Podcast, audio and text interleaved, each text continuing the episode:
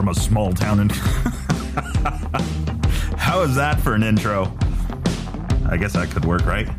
Ooh, coming in a little hot. What is up, everybody? It is the Chasing Waypoints podcast, episode number 18, 18 I think. Man, what a week. What a week. What a week. We are back. Finally, having some time to get in there. Mm-hmm. Man. So we've been having this rainy weather here in San Diego. It's been kind of interesting. I thought we paid the sun, sunshine tax here. Didn't have to deal with this stuff, but we are thoroughly into the springtime, and here we go. What do they say? April showers, May flowers, or something like that? I don't know. All I know is it's going to be epic riding in Baja here soon once everything turns green, so I am absolutely looking forward to that.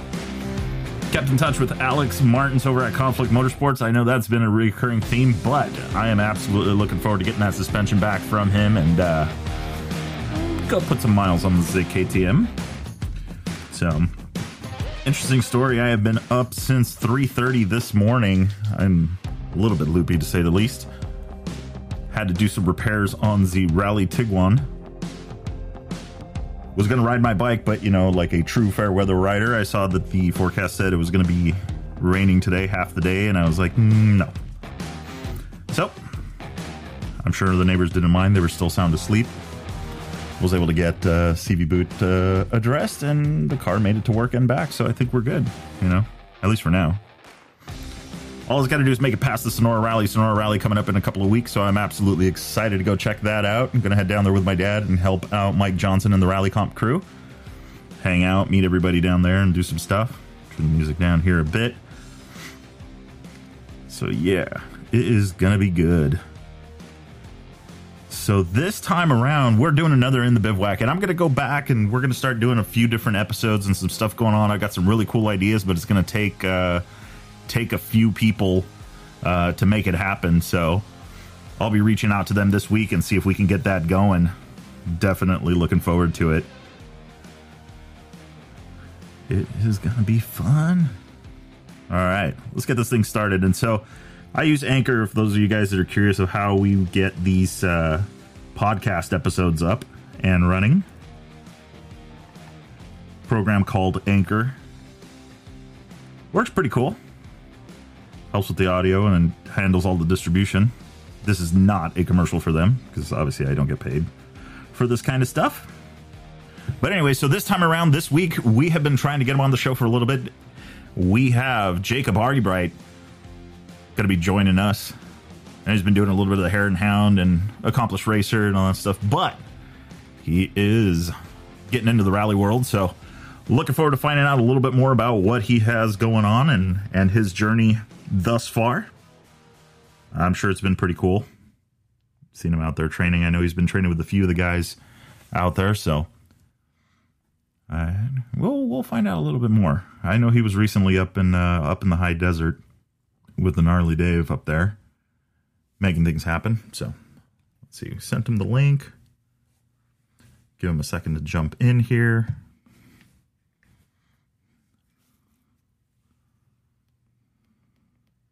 Turn that volume up. So yeah, it has been good. So I got the BMW ready. Almost hit a peacock yesterday in San Diego. Can you imagine the backcountry roads? I'm cruising around, putting some miles on the BMW because I hadn't ridden my bike. I'd only been renting it out for a little bit, and then uh, next thing I know, there's a peacock sitting as I come around the corner. Completely crazy. But sounds like we've got somebody. Jacob, you there? Yes, I am. How's it going? doing all right, bud. How are you? I'm doing fabulous. Very nice. So, did you race this weekend? What was this past weekend? I can't. No, so I raced two weekends ago. Oh, okay. It seems like every time I see log in Instagram, you you're lined up somewhere. Yeah, just trying to stay in shape. I like racing, and I mean that's what I do. So the more I can, the better. nice. So you do right now. It's I see mostly in the hare and hound side of things. Yeah, so I mean, pretty much all my career, I've just tried to stick to desert races like local District 37, best in the desert, um, national hare and hound, and pretty much anything out in the West Coast desert. Okay. Up up Highland, what is that? Johnson Valley, I think in that area. I think they have a lot of those. Oh yeah, I mean, I'm so I'm in Lake Elsinore, and um, I grew up, you know, just racing there. I mean, I can tell you pretty much every trail there. You've got names for the bushes. Yeah, pretty much. I've made a lot of trails. well, so that's always to me the hare and hound thing. Like I get it once everybody breaks away, but to me the bomb start is the crazy part. Like yeah, I, I, I, just watched a video of it. I was like, you know, yeah, I like watching those starts, and I, you know, seeing like Quinn on a 790 do it. But you know, I watched one of your videos doing it. I don't know how you see it. I don't know how you see those trails. You know, it's it's just taking a lot of practice, and it, you know, it. uh A lot of people think it makes or breaks your race, and and it, I don't I don't think it does. You know, people like to go fast, but I've gotten the worst starts ever, and I've and I've come back to you know finish on the podium. So it, I don't know. I have definitely have mixed feelings about it, but I mean, I like to do it. It's super cool when you get a whole shot, and like not many people can do that. Mm-hmm. So just being able to get a whole shot like that. So that video, um, I think was my last whole shot. Even before then, I hadn't had one in like three years in a hare and hound. Mm-hmm. But the feeling is definitely incredible. It'd be the first one at the top of the, or whatever the first corner is up at the at the end. It's long. Yeah, and actually, well, they've actually shortened them. Just depends on where we go. Like some of the out of state rounds, not the the ones in SoCal. Um, due to land restrictions, they shorten them, and they actually have been starting us with just the pros, so the Pro 250 pros and pro women. Mm-hmm. Um, so it makes it a little bit easier on us. Okay. But they definitely evolved. Yeah, yeah. It just it, it's crazy, and then everybody lines up, and then I I used to race off road cars, but waiting like watching you guys like wait and look over at the flag and wait for that thing to drop. I mean, it, it felt like it took like two and a half years. Yeah, man, that's something. that's something that like, it that never gets easier because if you stare too hard, like I've had it where the flag starts changing colors and like you feel you're breathing. So I I literally have to look next to it and just not like concentrate so hard, or else I'll get dizzy and like it. Yeah, throws the game. Yeah. Nice. So what um out of the races and stuff like that, what's what's your favorite area to race in? I mean, what do you which one have you enjoyed the most? Man, um I actually really like the anything in Nevada. You know, I I always I like the SoCal desert.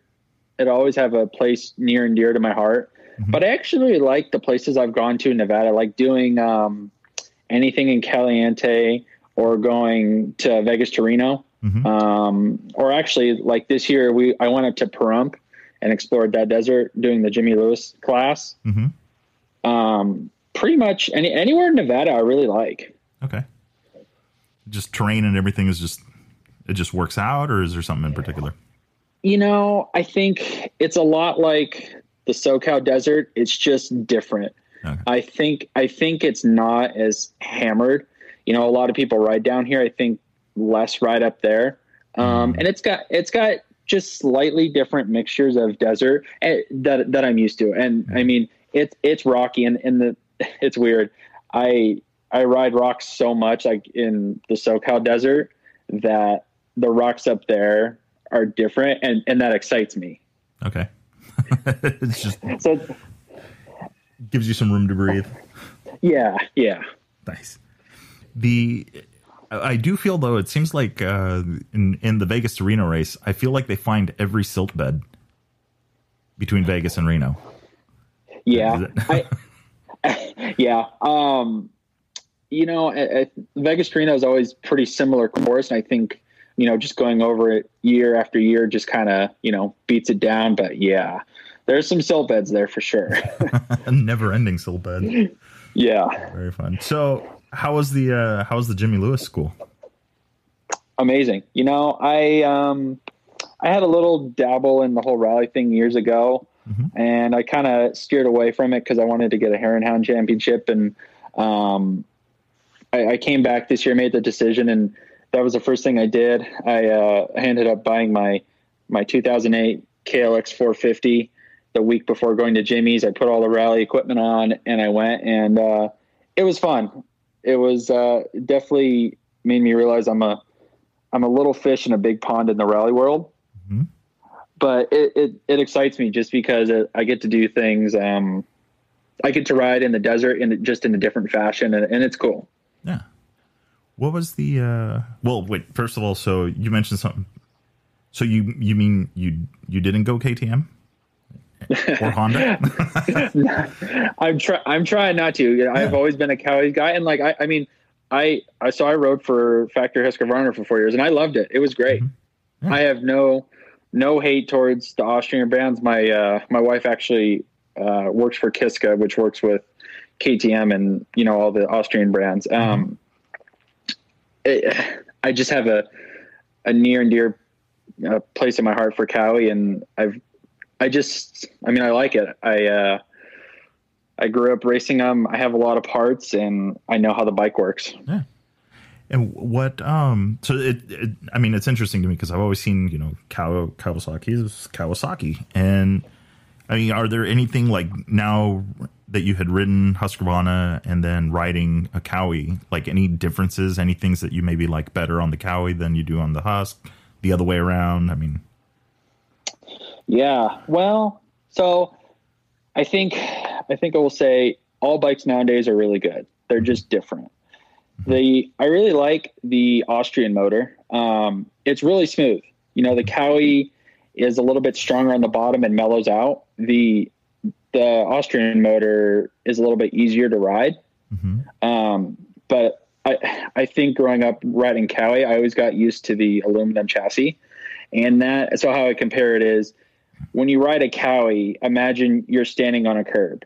When you jump off the curb, you use your legs and your knees to absorb the landing. Mm-hmm. Well, if you're on an Austrian bike and you jump off the curb, you don't use your knees. And so you feel that jolt. So I think with the Austrian, you have more, you're more precise because you feel it. Mm-hmm. Um, but that also means you feel it through your hands. Where the Kawi, or or an aluminum frame bike like a Honda or Kawi, um, you you don't feel it as much, so you have a little less precision. But it, I think it just makes a smoother ride. Gotcha. That's interesting. But, oh yeah, sorry. Go ahead. No, no, I was gonna say yeah, that's super interesting because no, like. Um, we talked about this with Alex from Conflict Motorsports. It seems like you know when sometimes you ask people about a bike and hell, no, it's just dialed. It just works. You know, yeah. they they don't really give you any kind of insight into like this is why it may feel feel different. So that's yeah, yeah. And the other thing too is like I, I, I really like doing this whole Kawi thing. You know, going towards rally, but I'm finding out it's hard to find parts. You know, like specialty rally parts for Kawi. You know, I mean, I've I've had to make a lot of this stuff, and um, you know, this weekend I'm actually going to finish up my bike for Sonora Rally, but that's definitely a factor. And I, and I understand why people go with Honda or the Austrian Austrian brand just because of parts and availability. Mm-hmm. So, I could I could see that probably a lot easier to borrow parts from the next guy, and depending on the rally or where you're at. Yeah, exactly. So, nice. so okay, so back to the uh, the Jimmy Lewis School. So what was uh what was all that about? What you know what was a what was that like? Well, uh, you know, it actually was just the basics class. Um, okay. So I think Ricky was there, Kendall Norman, uh, Mike from uh, Rally Navigator, uh, Ray. Mm-hmm. I, I, can't pronounce his last name. Dosaglio. Yeah. And uh, a couple other guys, um, and it was basically just the basics, um, just learning things like like cap headings and reading the notebook and just you know basics like obviously you know Ricky's the champ and Kendall's been helping them, but they had never taken the basics, and um, that was uh, something that Jimmy wanted to make them do. nice. You got to start from the bottom, learn everything. Yeah, exactly. Yeah. And so, any uh, anything that was like super stand out, any any exercises or anything like that, that you're like, this was a trip. Um, actually, what was a trip was how I read cap headings and one of the things we learned is is kind of always being aware of what direction you're heading. And so if I'm heading north at zero degrees, like putting a point on a mountain or a reference point mm-hmm. and and heading that direction and, and being able to not look at your your cap reading, you know, constantly, mm-hmm. um, and then ending up in the right spot. So obviously, I, I'm I'm new. I look up and down a lot. Uh, I actually went to Glamis Dunes and I was looking up and down trying to get my cap heading, and I actually did it so much I got seasick. So that was that was one of the things that stood out was like being able to set your point and then head that direction without looking up and down so many times. Yeah. Interesting. And it makes, I mean, yeah, it, it, it makes sense. Yeah. and, but, but in, in practice, it's hard. I mean, it's, it's definitely hard. And, and actually one, another thing was, um, was the drill where he, he sets out cones at uh, 100 meters, 200, 300, 400, 500, uh, half a kilometer, and then a full kilometer. And you basically you just go at different speeds you and you just recognize visually what you know these distances look like and and you feel at different speeds how long it takes because that's another thing like if you're looking up and down you know if you have to go a kilometer before the next note and you're looking up and down too many times well one you could crash and two you're, you're just losing time so that was another thing that stood out hmm. interesting so more more of a, a feeling than actually like a, a hard number, digital number that's that's being read out to you. Yeah, exactly. Just trying to gauge that distance. So, and, and what? Go ahead. No, and I was going to say, so I, I think that aligns a little bit better with what your the background, no, with the racing background, right? You just kind of pick a point, look at the horizon. You don't want to be looking at your front wheel because that's where you're going to end up falling. Yeah, exactly. So, what were you going to say? Oh no, no, I was going to yeah. say exactly. Yeah. The uh so it's what has kind of been the harder like is is there anything that's been kind of harder because you're used to racing and and doing you know things at speed and to now to have to back it down to be able to navigate? I mean I pretty much that point exactly is just backing down.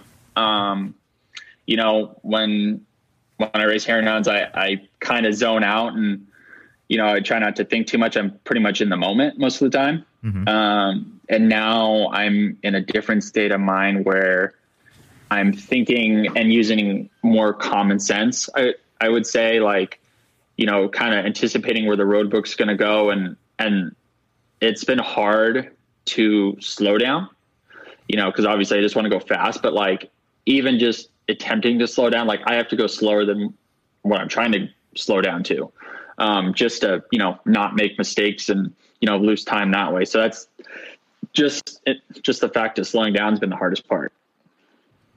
And trying to be trying to be patient, use use the force, navigate, and what what was the video said? Texting and, and writing at 100 miles an hour. Yeah, yeah, exactly. And and well, and the thing is, so it's either you know you're racing or you're navigating, and um, that that I can do. I've gotten good at that. It's is you know not looking down too many times, and and I think confidence for me actually finding the the the road book. So um, at first I was like, I don't even know how I'm going to you know do Sonora. I don't even know how I'm going to like follow the whole the whole road book. But after doing so many, like the confidence, I, I have a little bit of confidence, which is nice. Nice. And yeah and that and that there's only one way on that one, right? Just go get lost. Yeah, oh God, I've gotten I've gotten lost a lot. Right off into the sunset, and then somebody's got to chase you down.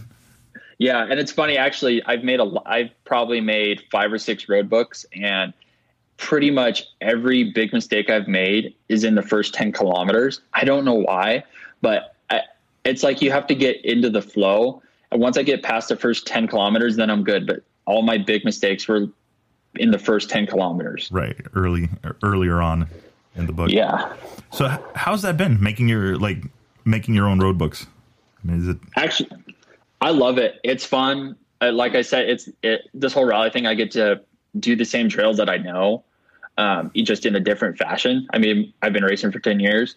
Uh, so and it's actually been really beneficial just because I don't know all the lexicons and the notes. Um, so every, I mean, I did about five or six weeks where I was making about a hundred kilometers a week of new road book. Wow. Yeah, and that was really really beneficial. I, I just put my head down and I just went to work and um, I made pretty much all of them out at Barstow, which which was cool. I wish I would have went some more places. I just didn't know where else to go. But I think it ended up helping because at Barstow, it's it's pretty hammered and there's a lot of trails, so it was really really tricky. Um, but yeah, I think overall it was good to do, and, and it's fu- it's fun. I've actually gotten, I think I've gotten pretty good at making them. Um, and actually, one of the last ones I made was with uh, Mason Klein out in Glamis, and it, it ended up being a really it was a doozy because I went backwards through some of the really steep dunes, and we couldn't make it up. It, and there was like five or six of these dunes we couldn't make it up, and it, it was a nightmare. But I I felt proud. Yeah. Stumped them. yeah. Or I guess that's more like painting yourself into a corner. Like, Yeah, right. I know the waypoint's up there, but uh, there's no way to get around. Yeah. nice. So what's uh so what's your process? Because like when I look at making a road book, I automatically go to okay, I need to go ride this, and then I'm going to come back and lay it out. Is that how you're doing it, or what are you doing? No, so I'm I I just make it and go. I so what so I, and I learned this at the Jimmy Lewis thing. They they make road books and they just assume everything's dangerous. You know, because if so, if I make problem is if I make a road book and then I go and pre-run it, well, then I know where I'm going. And and I'm under I put myself under the assumption that I'm I'm not gonna you know go balls to the walls. I'm just trying to learn right now, um, and and, and just practice. So I you know I would just make the road book, you know, print it out, you know, do all the stuff, and load it in and go. Okay. So, so I mean, yeah. So the mentality behind it is, is I'm just going to go trail ride this thing, but it's because I'm learning how to navigate it. Yeah, exactly. And then I would focus on different things like, you know, especially most of them being out in Barstow, a lot of tricky navigation. Um, it, a lot of notes in the hundred kilometers I would do. So I, and I felt like I was getting extra practice just, just because I wasn't just riding, you know, I was trying to navigate and like, there's a lot of, um, uh, power line roads. So I would like make a, a puzzle out of it. You know, I would make a bunch of turns and just and just practice reading the whole time. Okay. Yeah, so challenging yourself. So that's that's interesting. I mean, that is kind of a different concept. Like I, the way I look at it is like, oh, okay, well, uh, my experience came from Baja Rally, and where yeah, you want to ride it, pre-run it, and then go back and then lay it over, and then make sure that it's all all done. At least that's the process I was witness to. Yeah, and and I think there's some benefits to that too because I I went and did um, gnarly Dave's uh, road books. Mhm. You know, he's always posting, and I see him, and, and I went for the um, for the weekend and and did uh, three of his, and they were really good. That you could tell he put a lot of time, and they're really accurate. So like when I make them, you know, without pre-running them, like that some of the notes could be a tenth or two off. His his are like absolutely perfect and, and then he's able he leaves out some of the info which makes it tricky. Where i when i make mine right now i try and put more more information than what's needed. Gotcha. um so there's definitely benefit to running it you know but it's it's time consuming. And actually i'm really appreciative that he let me run them just because you know it you hear people talk about making road books and it takes hours. It takes a long time. So yeah, and it, and it's the rabbit hole, like all the details and stuff like that. Like uh, again, back, drawing back, like the uh, the experience where Scotty would lock himself and we wouldn't hear from him for you know ten hours at a time, and he's in his office doing road books. So it's definitely a uh, what is it, the rabbit hole or whatever you want.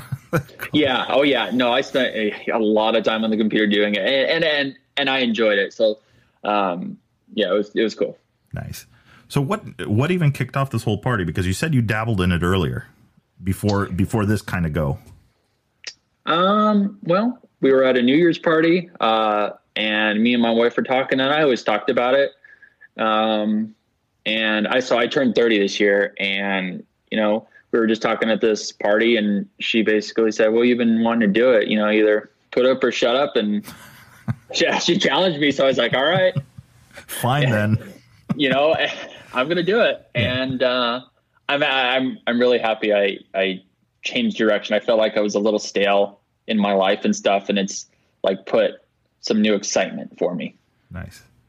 Well, I mean that that has been a common theme, right? I mean, even if it's it, the same old trails are completely different when there's a road book that you're having to try and navigate. Yeah, you know? exa- exactly. It's it's awesome. Changes and it keeps me out.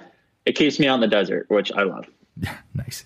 Well, yeah, and uh, yeah, Barstow. I know is like that was always the uh, that's proving ground for a lot of people. So I know it's clapped out, but it sounds like you found some routes. And they do what is that? Have you done the uh, what is it? LA Barstow to Vegas ride?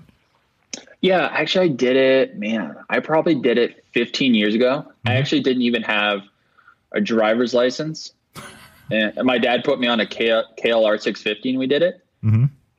But I actually, actually, I was thinking about doing that this year, and um, the Big Bear Dual Sport route.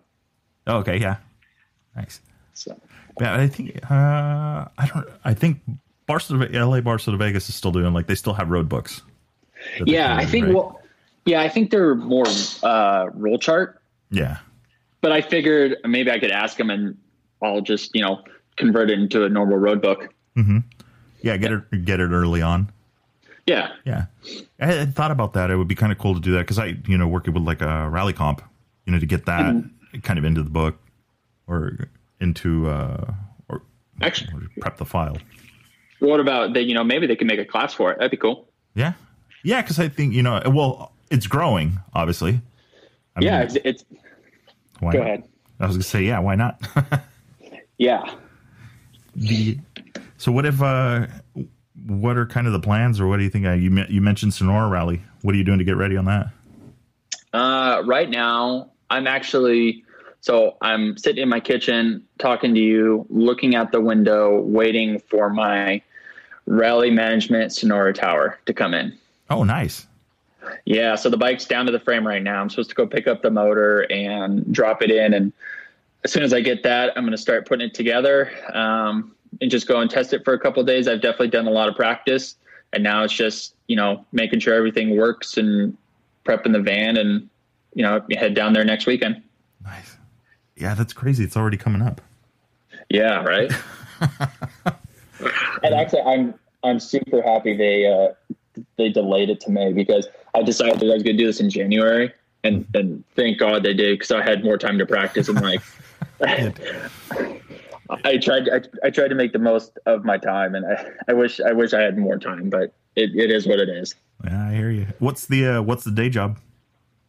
So originally, the last couple years, I've just been racing, but I've taken on uh, being a web developer, and so I started as a graphic designer, and I moved towards more web development, and so I do part time on that and part time racing. Nice. All right. So it gives you a little bit of time to do the do the desert. Yeah, I mean it's it's it's a pretty sweet gig. I can't complain. Like I mean, I work a little bit. I actually work with someone um, that's part of part of a motorcycle club, uh, and I just freelance for him. And you know, he gives me work, and I do it. And he understands when I leave to go racing, and you know, come back and make road books and do a little bit of work. Nice, rinse and repeat.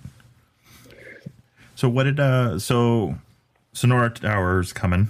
What did uh you got that set up. What else did you did you go with ICO? Did you go with the RNS or what? Did, What are you putting on the bike? You know, just standard ICO. I I had I had two of them um, from when I dabbled in it a couple years ago. Um, so I just ordered another one, and I'm used to it. I know the the new one's a little bit easier to read, but I have you know I have the parts for these, you know, and I've been practicing with them. I know how they work. So I'm just sticking with those, and and and they're going to be great. Nice. Well, I mean, those. It seems like once you buy one, that's it. That's what's just going to be on your bike from bike to bike because they just keep working. Yeah, exactly. so why change it? Yeah. So what else are you doing on the on the KLX to prep it? I mean, so you mentioned motor, you do that. So like, what what goes into prepping a KLX for this? Um. Well, I basically I bought the bike used. Uh, I, I I rode the piss out of it, you know, practicing. I took it down to the frame. I'm just just freshening up everything. You know, most of the bearings are good. Just just greasing everything and making sure everything is in tip top shape. I have a lot of parts like my my current 2021 KX450 rear wheel works on the rear, and same with the brakes. So it's like I have parts for it, um, and just you know, I think the big thing is getting that tower on. Mm-hmm. Um, I had to relocate some of the electrical in the back, and basically, I mean that's the hard part. Then you know, I have a big tank. I have a a Cerberus 4.1 gallon tank. Okay. Um, I had to do a little bit of like not wiring, but uh, running the fuel line mm-hmm. because there's there's three petcocks and just just making sure everything is clean and um, yeah. Man, so well handful. And KLX over KX is that a stator thing or what's the? You know, it's I it's a it's a couple of things. One, I couldn't I could not get a big enough fuel tank. Mm. There's just not a not a market for at least now. There's not a market for four gallon tanks for the current KX. Mm-hmm. Um, so that was one of the reasons. Second one is the tranny is wide ratio, okay. um, so it makes it a little bit easier, mm-hmm. and it's a little bit it's it's not as modern. Um, so there's it's a little bit not bulkier, but the rear end as far as electrical has a little bit more room. Okay so I can put some stuff in there and um, and I think a little bit of durability with it because of the wide ratio. Okay. Yeah, but not, I mean, I not as strung out. Yeah, and and and that's one of the things that's cool about like why I feel proud to be riding Kawis because I've done it for so long. I'm actually we're trying to work on a different fifth gear for my current um, Kawi. Okay. So that'd be cool. Like if I can get that in there, and then eventually be cool. Like I'd like to develop a big fuel tank for it because I'd like to ride a modern bike just because it's a little bit faster. Mm-hmm. But it, it's just cool to. I don't know. I feel like I'm spearheading a little bit of development, you know, for Kawi. Nice. Well, I mean, that's it. Do they, have? I don't think they had a presence at Dakar. I don't think they've had it. It's all been Yamaha, right? Outside of yeah, I can't. I don't remember this year. A couple years ago, there was, and it was it was a KLX. Um, and I actually, so it was when I was in. I think the last year was when I was in uh, uh South America. Mm-hmm. The the team was Team RPM Kawasaki, mm-hmm. and I actually I actually Facebook messaged them because I saw they had rear tanks, and I was like, oh my god, I I want those. Like I will pay a premium. Please send them to me. And so I messaged them and I never heard anything. I think because they probably disbanded when it moved. But I think I think that was the last time a cow was in Dakar. Hmm. Um, so I'm definitely on it, trying to you know scavenge parts and you know figure something out. Yeah, figure out which ones they were. I would, and I would think like I've seen like the Safari tank that they have for the back of the Hondas. Yeah, and that's the thing. So I, it's funny. I was looking. Uh, I was just looking online and on a a bike sales site, I saw the rear safari tanks for a KLX, and I was like, "Oh my god, I need that!" And so I messaged guy. I haven't heard anything, but I, I haven't seen anything on Safari or the Safari Tank site because I, I I've been looking. I like I've searched far and wide for for everything. Yeah. Huh. It always sucks when there are these one-off parts, or the, or they don't get back to you. like, yeah. And they're all the way. I think they're they are in Australia, right? So it's yeah. Yeah. You know, so I wonder. It's either that or he's marketing them as for the KLX, and it's like, oh, it's just a special adapter, and that's the same tanks from a Honda or something like that. Uh, I, that'd be cool if it was as simple as that. that'd be it, awesome. It would make life much easier. He's like, oh no, and then yeah, then you get this long, long. Goes, no, actually, what I did, you know, I used a 2000 and a half Honda CRF 422 or something, you know, some random ass bike. Yeah. The uh, so what about uh, what's the suspension like on these? Now you mentioned that the frame I'm going to say flex, but does I mean it's just it's calculated flex, right? With it being aluminum, but what's the suspension like on the Kawis? I mean, is it basically well, take it all apart and just replace all the parts, or what's what's the deal on that? Uh, so actually, not so much. So I had I had a a set of forks from my 2009 KX450. Um, I basically I forget what happened. Something happened, and we like dismantled the bike and we kept the forks. Um, the forks were pretty much brand new. I, I blew a seal when I bought the KLX, so I put them on there, and they were pretty good. They had my desert setting in, and I ran it for a while, and I actually just took it uh, to Travis from TBT, um, and I actually just picked him up today. But he basically just put put in a heavier spring, you know, checked everything, put fresh fluid, and that's what I'm running. Nice. Yeah, I was going to say who was your who's your suspension guy? So it's uh, Yeah. Travis over at TBT. You've been working with him for a while. Oh yeah, he's uh yeah. When I started racing, I was with him, and then we separated when I went to Husky. And as soon as I left, I was back with him, and I've been with him ever since. And yeah, no other suspension for me. Yeah, and it feel. I mean, if, from what I what I've kind of gathered, it's like you you build that relationship, and they know what you like, and, and you know, it's it's a whole conversation and relationship that you have. Yeah, exactly. And it's and it's not that I think he's the best. I think he's just the best for me. You know, he knows what I like, and we've built that relationship. Nice. And and you kind of have to trust him. Say your Yeah. suspension's a little important in the desert. Yeah, well, and that's well, and that's the thing he was asking about. He's like, "What do you want?" I was like, "You know, just you you make the decision, and I I will not be riding at hundred percent at Sonora just because I, I can't navigate as fast as I can race. You know, so I think I think it's a little less important for me. You know, if if suspension for me is a little off, I I'm fit enough to handle it. It's going to be more just not making the mistakes. Okay. Yeah. Well, right off into the sunset. It's going to cost you way more time than you can make up by pinning it. Oh God, I can't tell you how many times I've done that already. It's part of the learning process. So all you got to do is count on that somebody else did it or does the Yeah. same thing, right? Well, and I've I've gotten better at fixing my mistakes. That's the thing too. Like I've made a lot of mistakes, but I've gotten better at like catching them quicker. Okay. Before you get too far down the road. yeah, exactly. The so what um I think that that I don't know. I think it's almost like the untold thing. Like, oh, I don't, I don't want to get into road books. It's just kind of weird and random, and it's just too much work. And I feel like it's because people are afraid of getting lost and not being able to find their way. Yeah, it's it, it's you know I, I'll agree. It's daunting. It's daunting for that reason and a couple others. Like try, I've you know the people that are close to me I've talked to about it. Now, and now that I understand a little bit of it, it's it's it's hard to understand. You know, it's I think it's especially with price too. I think the entry barrier is definitely a little higher. Um, but it's I mean it's daunting to get into. I'll tell you that. Yeah. if- Especially, I think if you're, you know, used to desert racing and you're thinking like, okay, well, there's going to be a marker here, and then probably in another mile or two, or every five, like in certain organizations, you know, there's going to be a mile marker or something. But Yeah. Well, and yeah, especially coming from that, like I know a lot of the race courses are not similar, but I kind of know where we're going. But this, like, you don't know. But that's what's cool is like you don't know where you're going, and you never, you never feel like you are really on on the course until you hit like a waypoint or you complete the whole route, which then you feel cool. They're like, man, I just made that whole route, and and there was no markers at all. I did you, yeah, I feel cool. I didn't make any mistakes. Yeah. Yeah.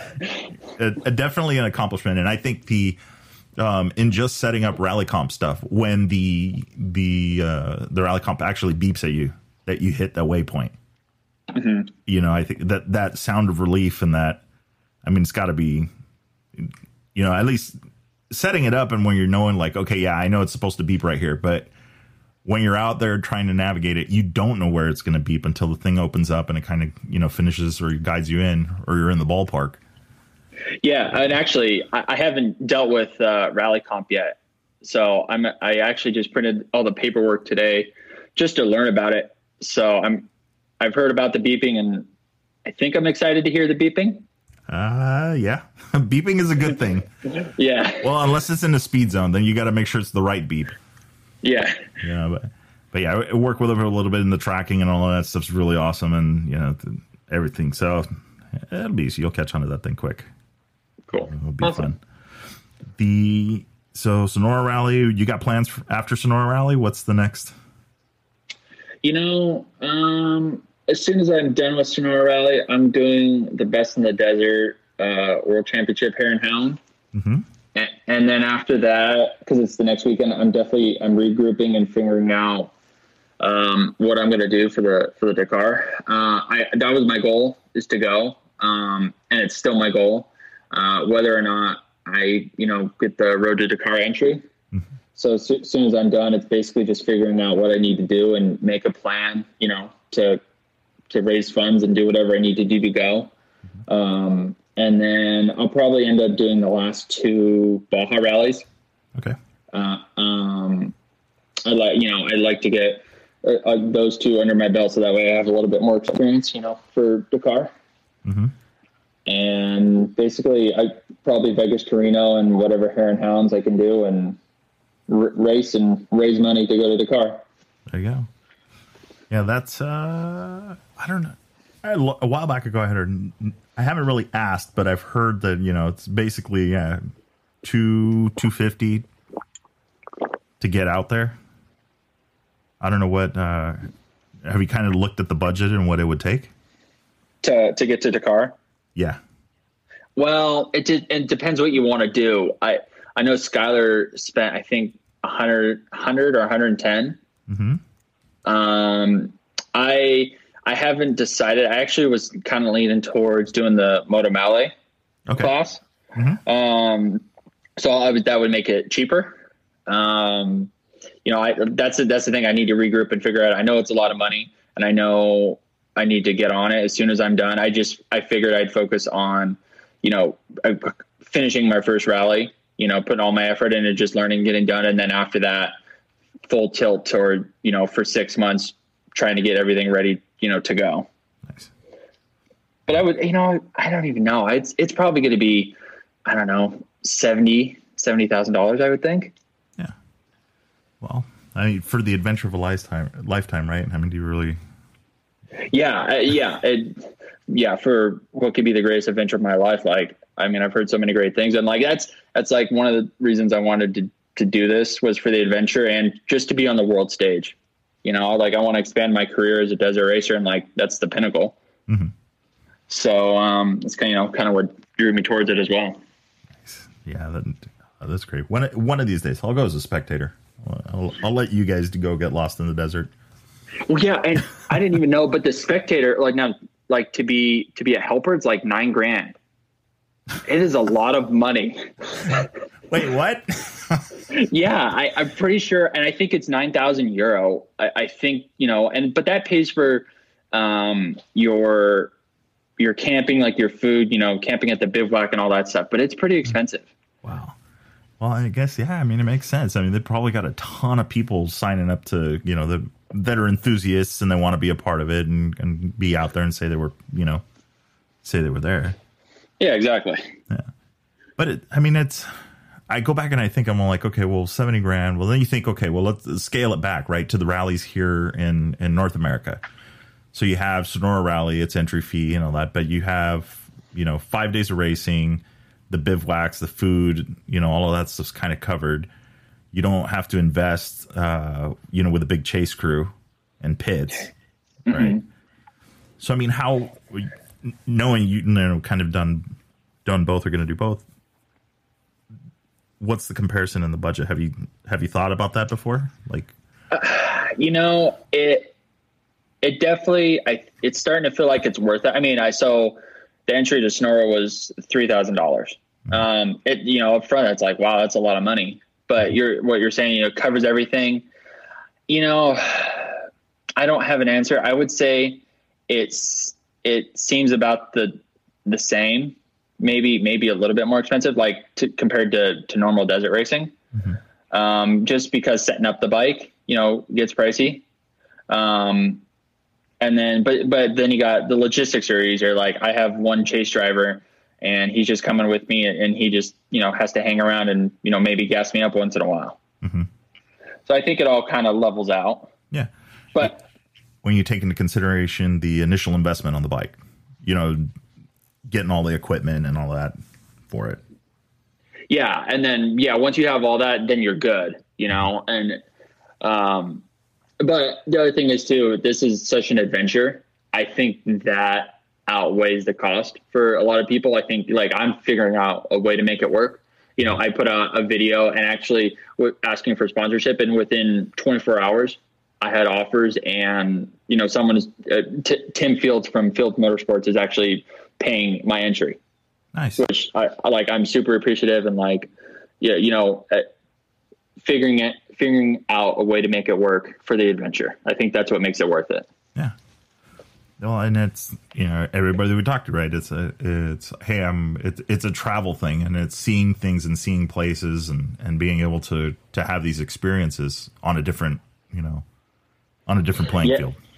Yeah, exactly. And, and like I've never, I mean, I've been to Mexico, I've been to Baja like three times in my life. So, and, and I've never been to mainland, so it's definitely very new. Yeah.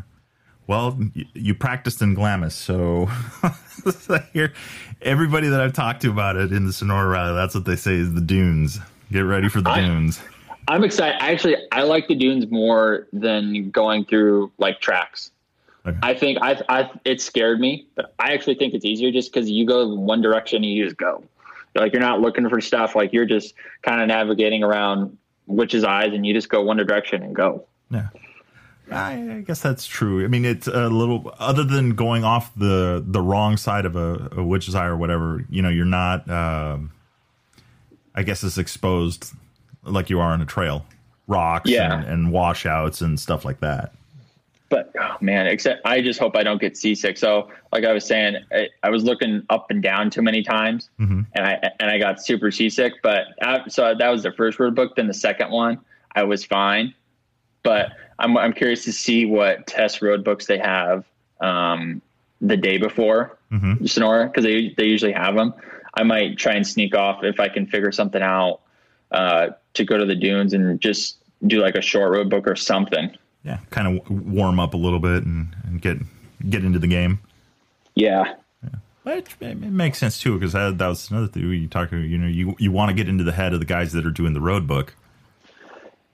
Yeah, and that's and that's a big thing too. Like um, how how gnarly Dave makes road books versus how I make it. I can't even explain, but it's just different, mm-hmm. and and and it makes sense. And I'm starting to find that's a big thing is really getting into the mind of the of the map bookmaker. Like it's it's not science; it's more of an art, which is weird to say. Yeah, yeah, because it's. I mean, there is there is a standard, but it's also open to the interpreter. I mean, how how fast gnarly Dave rides versus how fast Mason rides versus how fast whoever you know if it's Darren or whoever's making the uh, road books for Sonora.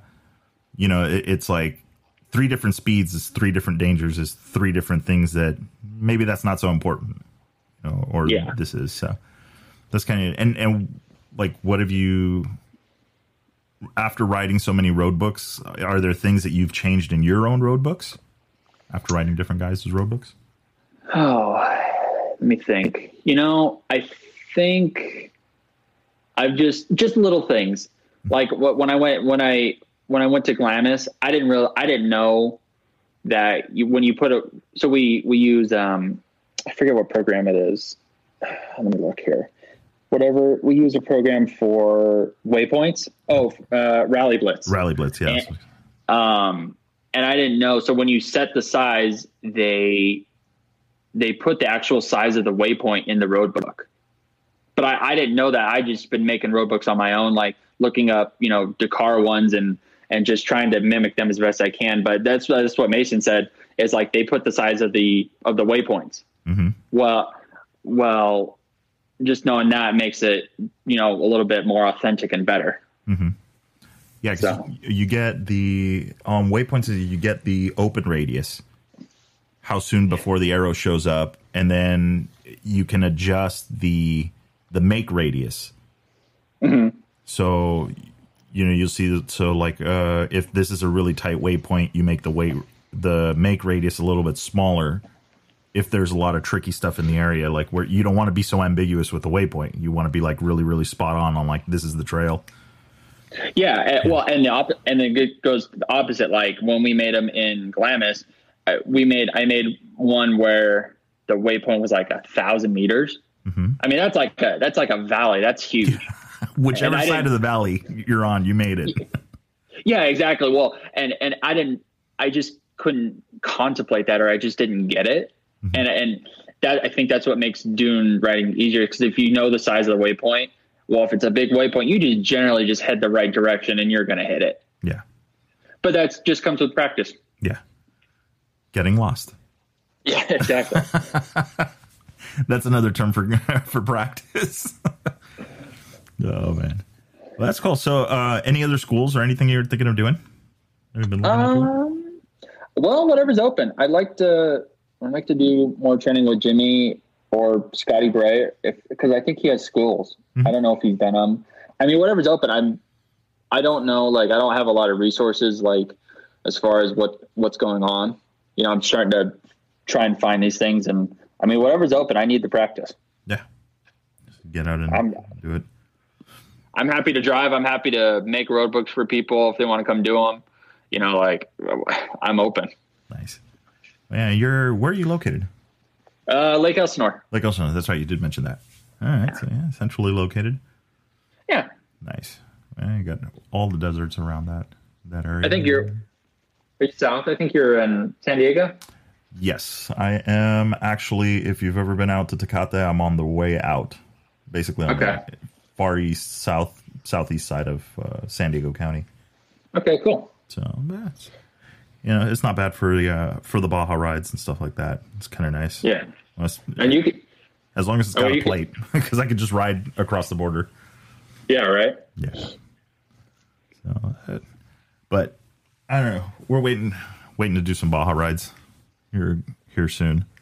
Yeah, that's my goal too. We always, um, we, me and my wife always do. I think we've done for the last three years, uh, beach bash with the Desert Assassins. Oh yeah, yeah. So I- if they're doing that this year, I'd like to go do that. And I, I mean, I love going to Mexico. I've only been a couple of times, but it's been amazing. Yeah, the it, it's very different, and even even in the pandemic, it's still different. You know, they still the the way they treat things and the way that they're doing things, and and for the most part, everybody's you know, receptive.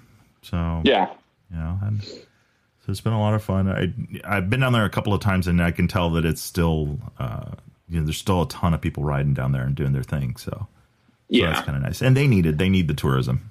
You know, yeah. so. Well, I'm excited to get some tacos and, and some real Coke during the during the rally. Uh, yeah, true.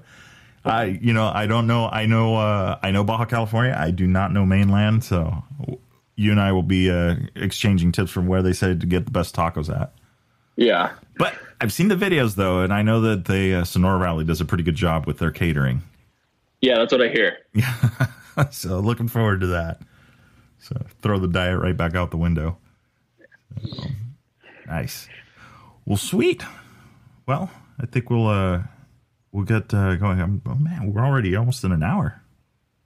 Yeah, I mean, I like talking about rally. I mean, I, I listen. I, I'm sorry if I sound nervous. I do not like doing media stuff, but I, I was listening to the podcast and I'm like, dude, I'm into rally. Like, let's do it. I like talking about it. I've said it. It's, it gets me excited, And so it's it's fun and it's I like learning about it. Um, so I was, you know, I was happy. I'm happy to make this work. I know we've been going back and forth. Yeah. No, no, no. And I and I appreciate it. And, it, and it's cool because like so the whole goal and like we talked about it a few days is the it's the goal is to get more people into rally. Just period. That's just the goal.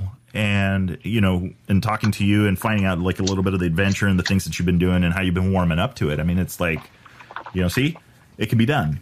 You know, Yeah. there's the common themes that keep coming up, you know, about the adventure that it is, and that yeah, you're gonna have to get lost a couple times or more than a couple times, and just to get it, you know. But the idea is to get out there, and so, you know, it sounds like that's what you've uh, what you've been doing. Yeah. So nice. So right now, everything's focused on Sonora Rally. No more racing, Hare and Hounds, or anything like that between now and then, since only Nope, uh, two weeks out.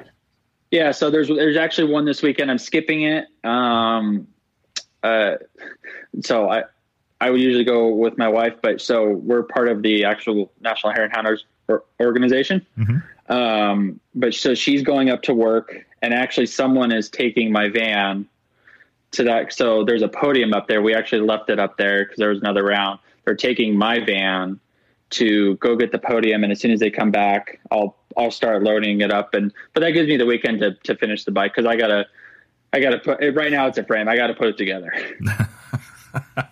Well, luckily, it's not that many parts. yeah. Nice. But, and it sounds like you got. So who does uh who does your motors? I didn't even ask. You said the motor was out.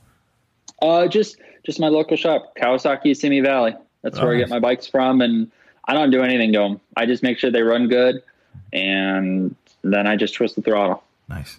Well, that is. I mean, and that's been around for a while, right? They say the moment you crack open a motor and start, you know, throwing parts at it and high, you know, high fanutin stuff, the reliability kind of goes out the window. Yeah, for sure. And like I've never I've never had any issues as far as needing more speed until maybe the last year or two, only because I'm dealing with motors that have had work done to them. So now it's been harder. But yeah, as soon as you crack them open, it's a can of worms. It's just just easier to keep them stocked for me. Yeah. Do the oil changes, keep the filter clean, and you know, yeah. Yeah, that that is an understatement. And don't over tighten the chain. Yes. Well, so eh, actually, I didn't mention the other thing is so with the KLX, I don't know what happened. So I bought it used, and I don't know if they didn't have a skid plate, and they basically they basically hit the uh, drain bolt. It pushed the threads in, and it tore like the threads off. There's a hole, and actually, so when I was uh, the weekend with gnarly Dave, the first day, I basically I went through a quart of oil just because it was leaking so bad. and, and he na- he named it the Exxon Valdez. Got it.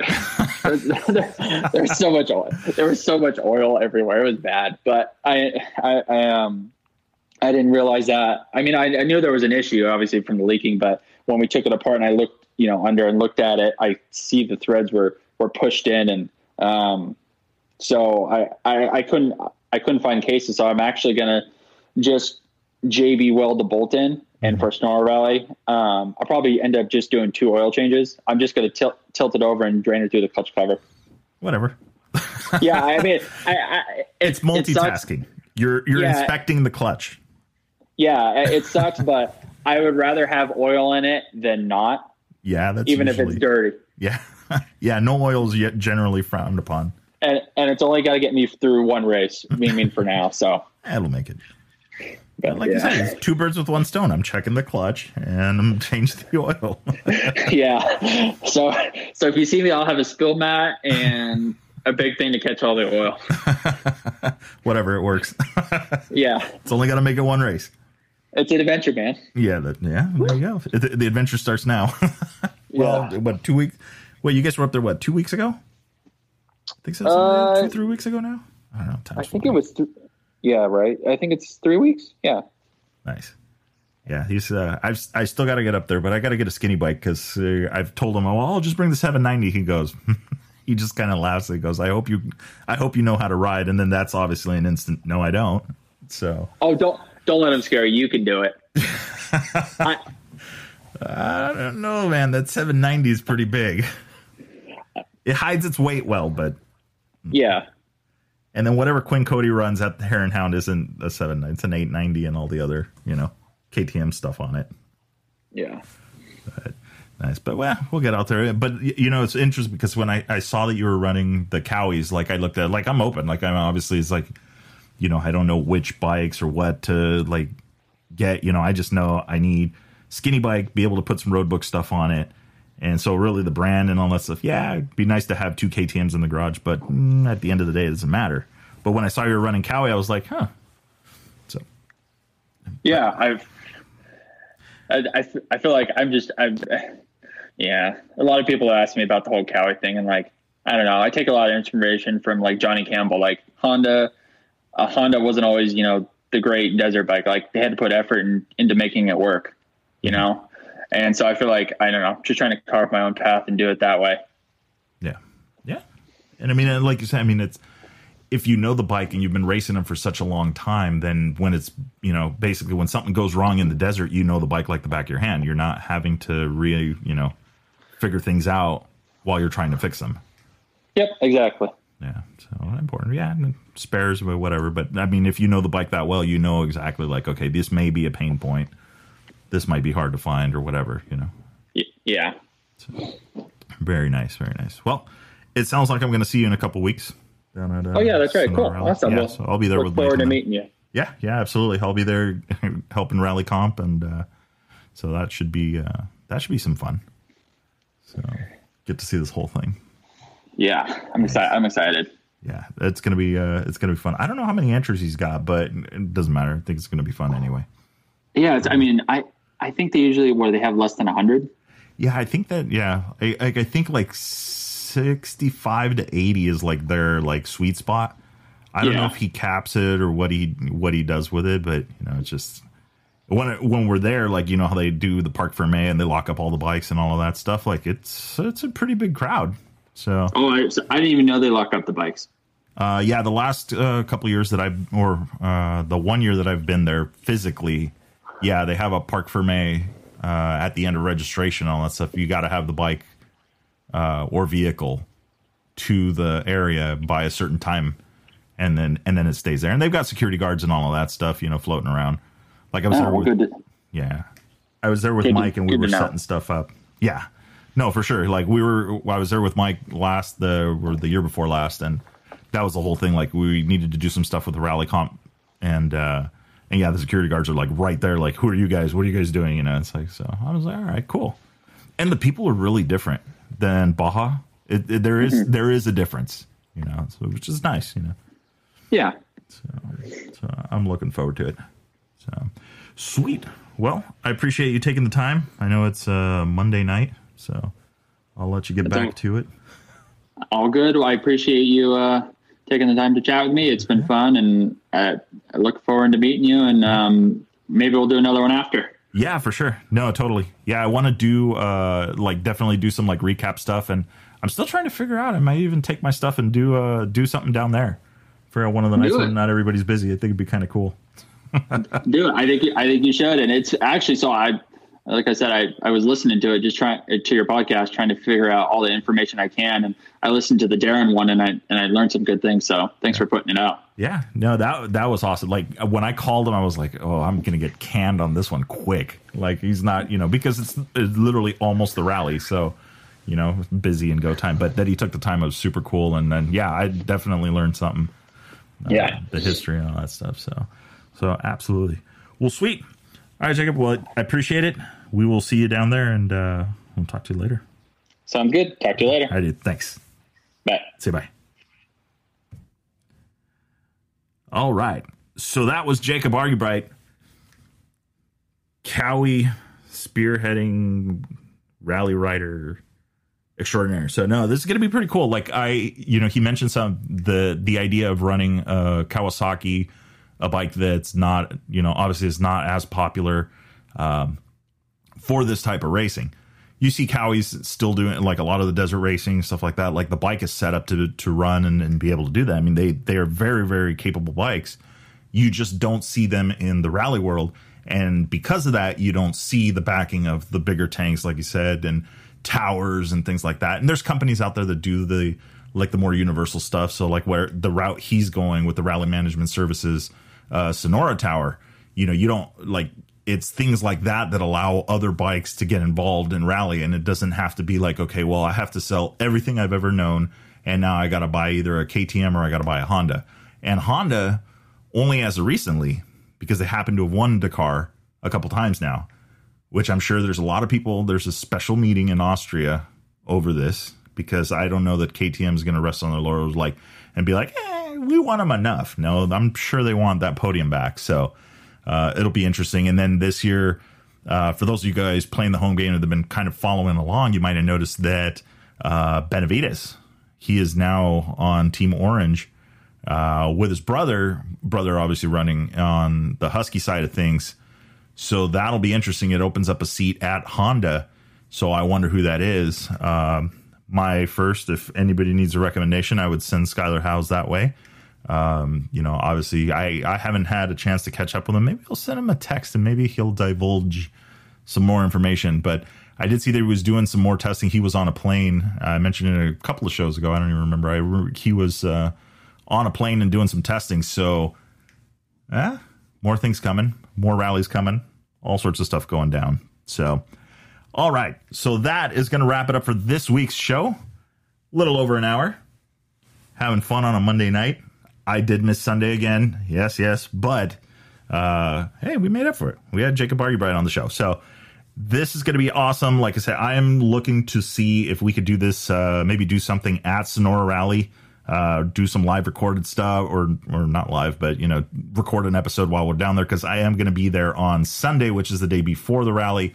Uh, that's when they do their scrutineering and all that stuff. So registration. So definitely looking forward to it. I think it's going to be a really great time. I can't believe it's already in two weeks. Like there's like no time left before this event. So. Um, the Rallyguan is now running. That's my Tiguan. I affectionately renamed it or whatever. And, you know, still got to finish setting it up. A couple things that I want to put on it before we go down to the rally. But, uh, but yeah, I am, I'm excited. Get out of, uh, get out of town for a little while. Go check out, uh, Sonora, uh, Puerto Penasco and a couple other places down there. Uh, I haven't gone back to look at the service route and where we're going to be running exactly, but I'm sure that information will be out. And then, eh, you know what? It's an adventure. Who cares? We're going to the Sonora Rally. So, anyway, I'm going to post this episode as usual. It'll be up on the Facebook, uh, Chasing Waypoints Facebook. You can go ahead and go back over there if you want to like, comment, share, talk crap, whatever you want to do. Uh, if you've got questions for Jacob and on setting up that bike and what he's done or anything like that, uh, I'm sure we could get him to maybe answer a couple of things on there. So you're more welcome to uh, put some comments down on that one. And if this is the first episode you are hearing of the Chasing Waypoints podcast, take a look back. We've got some really good, really good stuff. Ugh, choking. Uh, some really good stuff. If you go back, we've got uh, just this last episode uh, was with Darren Skilton from Sonora Rally, creator of the Sonora Rally. Uh, we've got episodes with uh, Chris from Moto Minded, uh, episodes with Alex from Conflict. So we've had a bunch of people on the show. Lawrence Hacking uh, as well from Canada.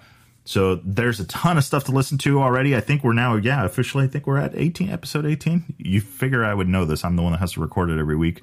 But anyway, it has been fun. It's been a cool road. We're learning a lot. I'm looking forward to doing a lot more. I've got some really cool ideas you're going to want to stay tuned for. If you haven't already, make sure you like and subscribe to the podcast.